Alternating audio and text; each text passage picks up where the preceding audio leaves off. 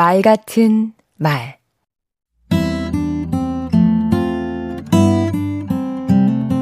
안녕하세요. 강원국입니다. 회사에 이런 직원 한둘은 꼭 있습니다. 일은 죽어라 하는데 승진은 안 되는 직원. 성과 좋고 역량도 나쁘지 않은데 늘 눈치 없다고 핀잔 듣는 직원 말입니다. 이유는 하나입니다. 주파수를 못 맞추기 때문입니다.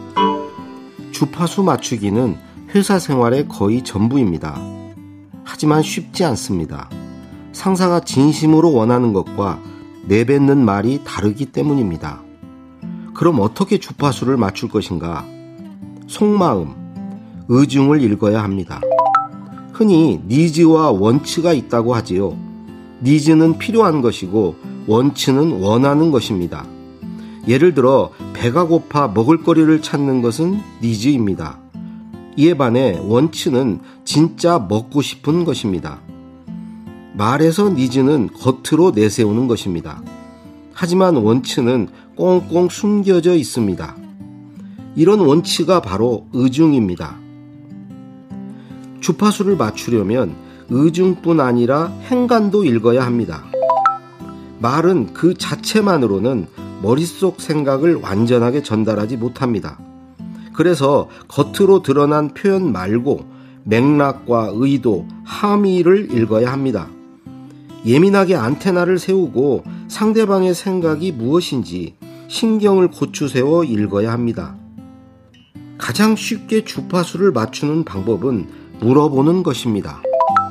추측하지 말고 확인해야 합니다. 지시를 받았다면 언제까지 하면 되는지, 어느 정도의 완성도를 원하는지 꼬치꼬치 물어야 합니다. 문제가 생겼을 때 상사가 가장 많이 하는 말이 왜 나에게 물어보지 않았어? 이것입니다. 실패한 것은 죄가 아니지만 물어보지 않은 건 큰 잘못입니다. 자기 잘난 맛에 사는 친구들이 바로 이 점을 관과하고 머리 좋은 친구들이 여기에 걸려 넘어지더라고요. 주파수를 맞추세요. 아무리 오디오 성능이 좋은 라디오도 이걸 못 맞추면 잡음만 들리지 않습니까? 강원국의 말 같은 말이었습니다.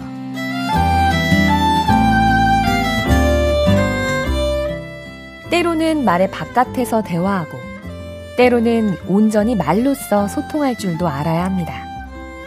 말하는 게 먹고 사는 게 참 고단하죠?